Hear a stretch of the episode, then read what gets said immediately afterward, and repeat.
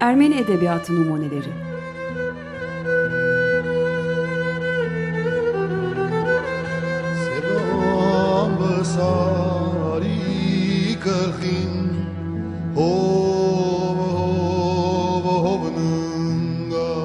Hazırlayanlar Paylin ve Yetvart Tomasyan.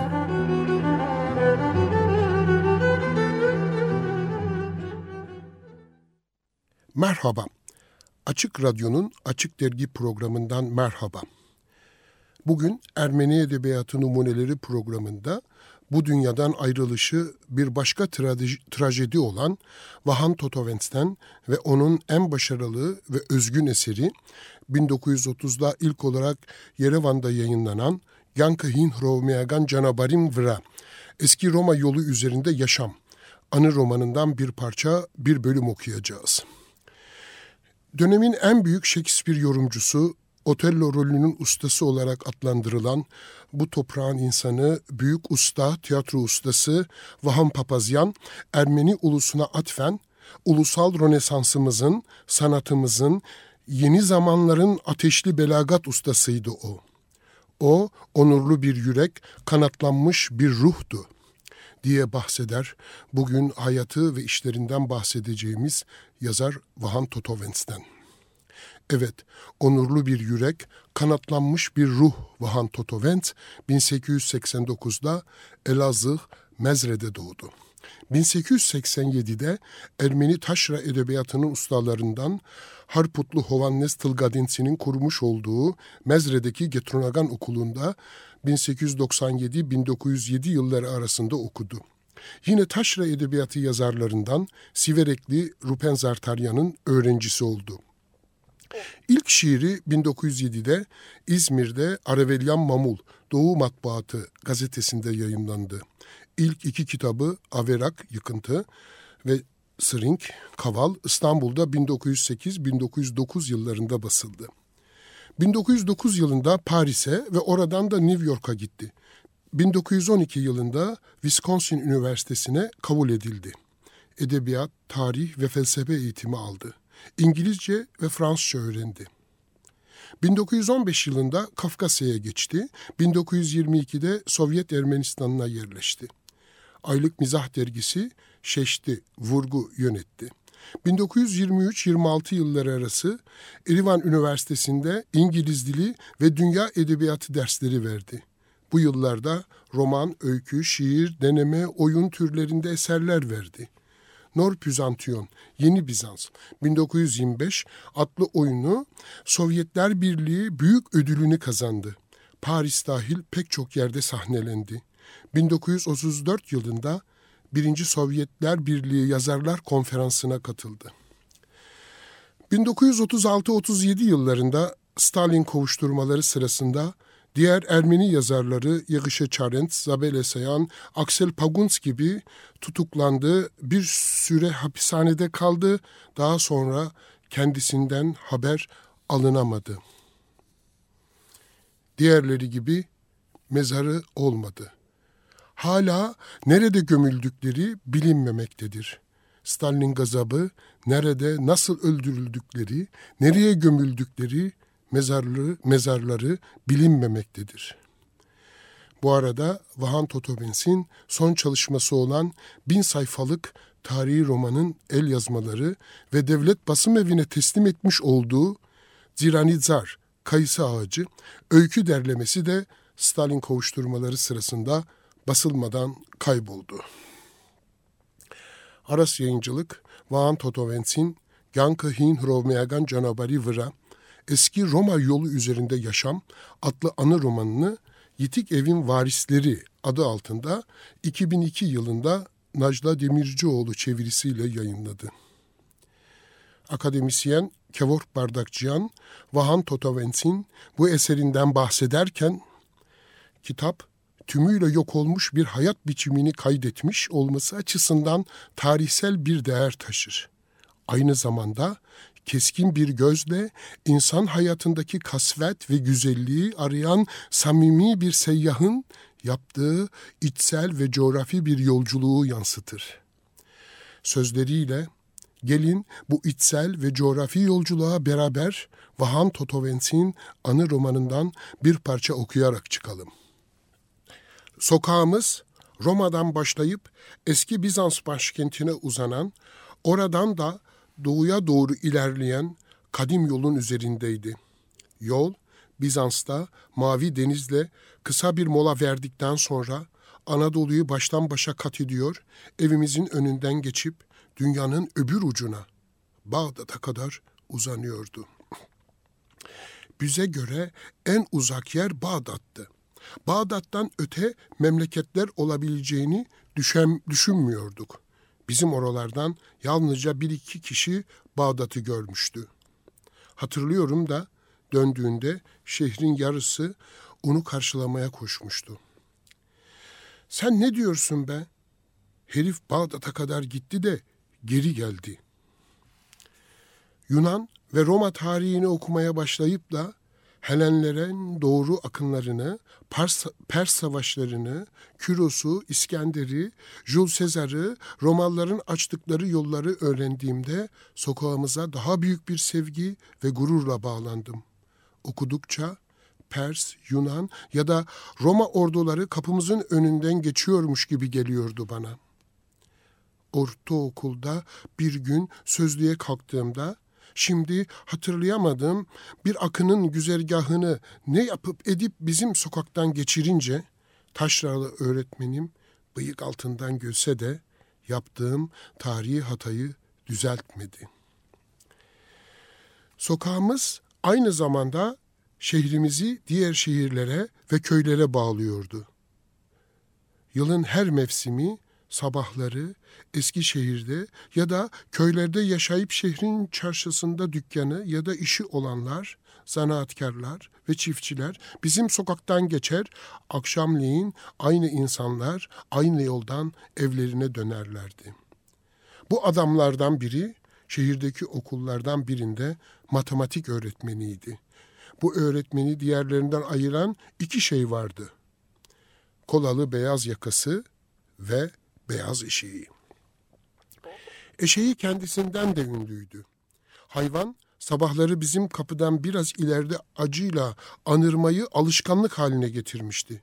Sokağımızın sakinleri sabahın köründe onun sesiyle uykusundan uyanır, yatağında doğrulup haç çıkarırdı. Evinde saati olanlar saatlerini hemen yedi çeyrek geçeye ayarlardı. Saati olmayanlar ise homurdanırlardı. Ne olacak? Milletin parasıyla eşeğe biniyor. Bir gün bizim evde Nigoos Ağa'nın başkanlığında matematik öğretmeninin de katıldığı bir toplantı yapıldı. Öğretmen kapının önüne gelip eşeğinden indi, hizmetkar eşeği bahçeye götürüp bir ağaca bağladı. Toplantı boyunca odanın eşiğinde durdum ve kibriti çakıp burunlarına dayamak için mütevelli heyeti üyelerinin sigaralarını sarmalarını kolladım.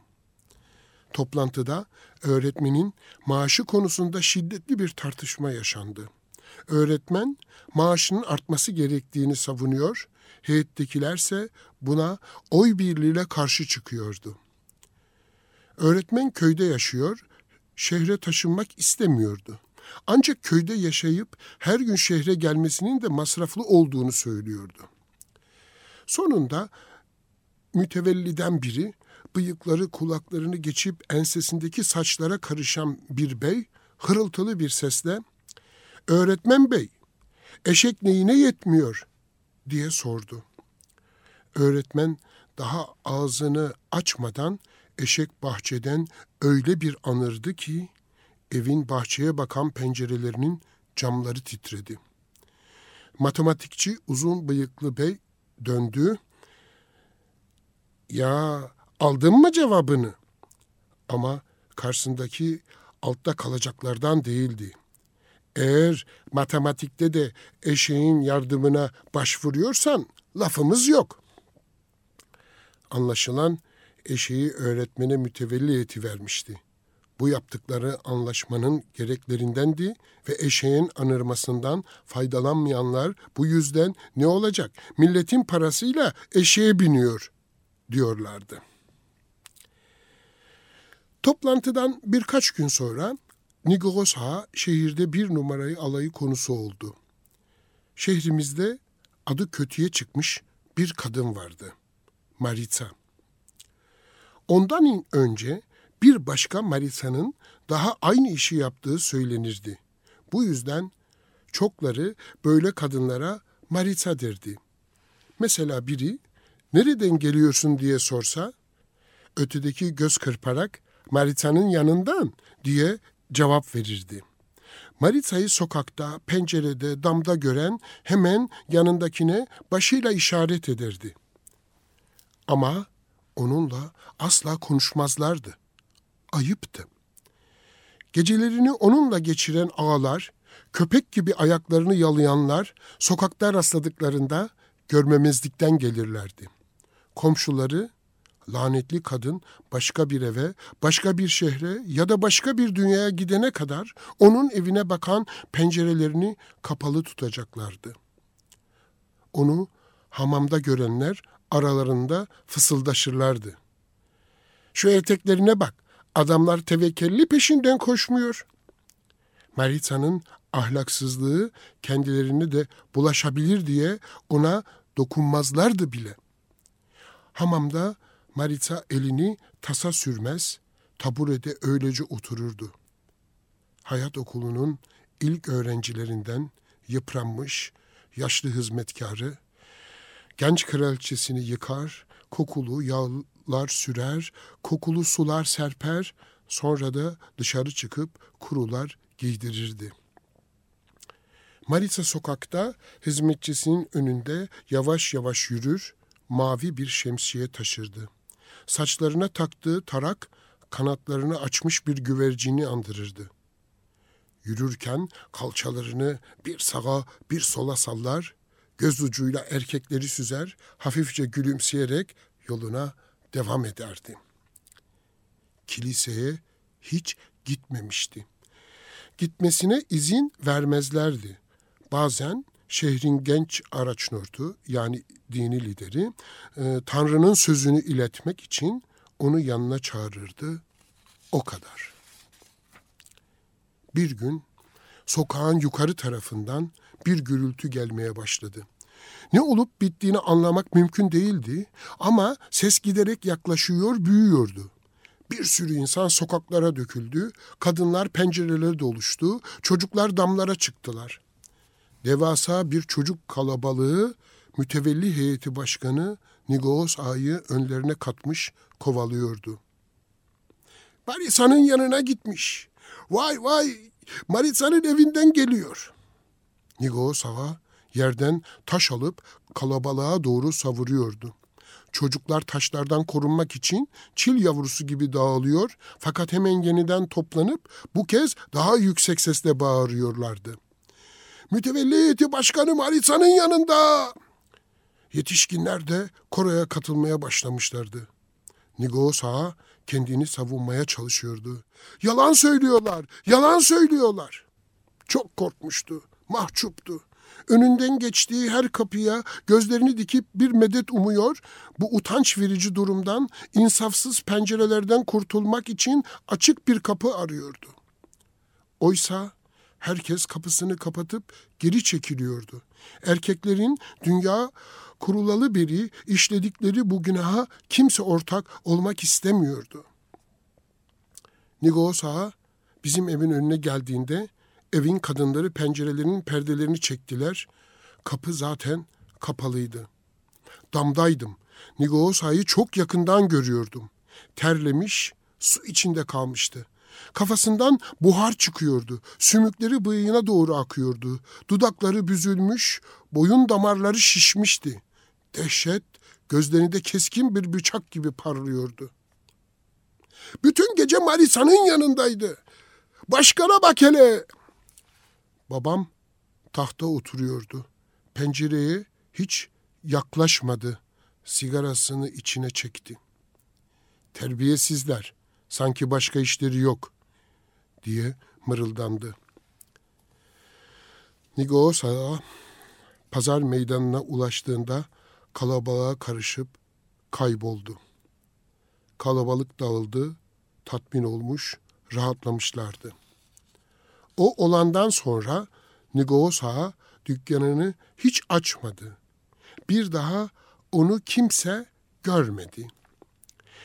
Evine kimseyi kabul etmediği, tek başına bir odaya çekilip durmadan sigara içtiği, odanın içinde de ha babam yürüdüğü, başını sallayarak kendi kendinle konuşup küfrettiği söyleniyordu. Altı ay sonra Nigos Ağa'nın bir gece şehrin toprağına son kez tükürüp ayakkabılarının tozunu silkelediğini ve ailesiyle birlikte başka bir memlekete göçtüğünü öğrendik. Nereye gittiklerini, gittikleri yerde başlarına neler geldiğini kimse öğrenemedi. Hikayeyi burada sonlandıralım. Hikaye burada bitmiyor. Dediğimiz gibi bu bir roman, anı roman devam ediyor.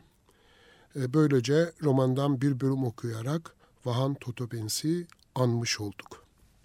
Ermeni entelektüellerinin özellikle edebiyatçıların trajik hayatları sadece 1915 değil, devamında 1936-37 senelerinde de Stalin döneminde de bu kez Stalin gazabına uğrayarak sürdü ve hayatlar söndürüldü. 1915'te Batı Ermeni kültür hayatı kırıma uğradıktan sonra 1936-37 yıllarında da Stalin tarafından da bu kez Doğu Ermeni kültürü kırıma uğradı. Ermeni dünyasının hayat pınarları yok edilmeye çalışıldı. Stalin'in gazabının yok ettiği yazar Vahan Totovens'in biraz önce hikayesini dinledik. Şimdi sıra şiir köşemizde.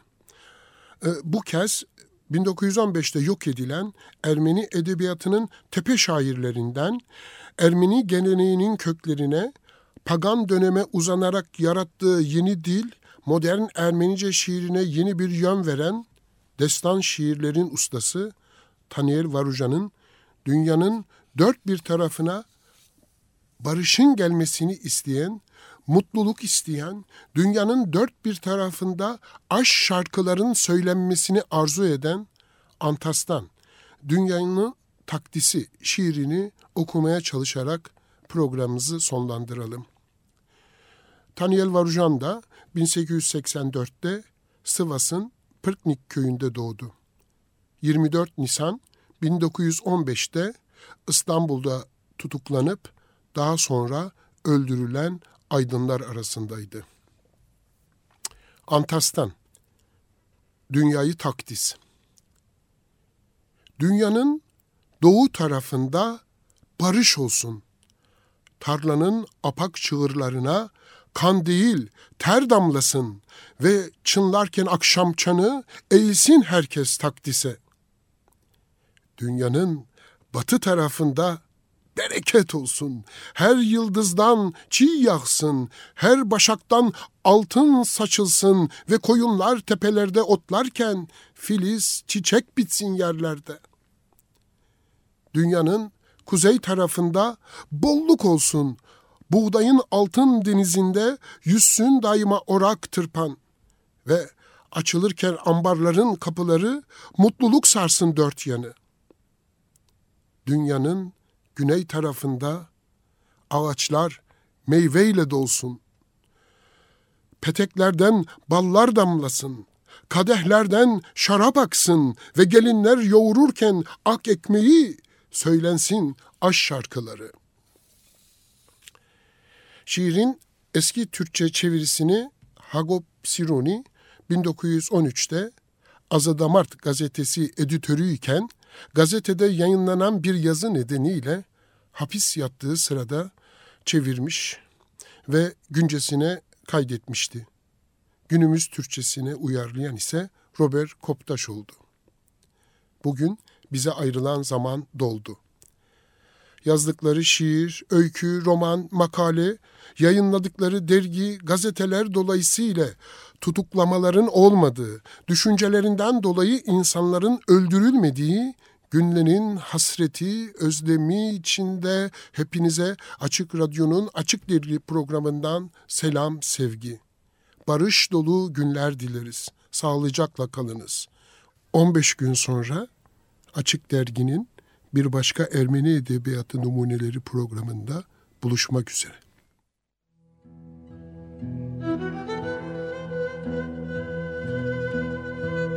Ermeni Edebiyatı Numuneleri.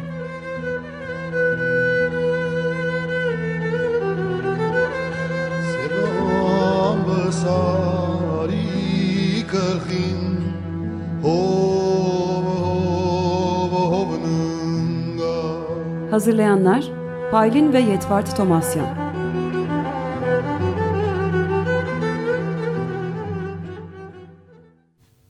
Açık Radyo program destekçisi olun. Bir veya daha fazla programa destek olmak için 212 alan koduyla 343 41 41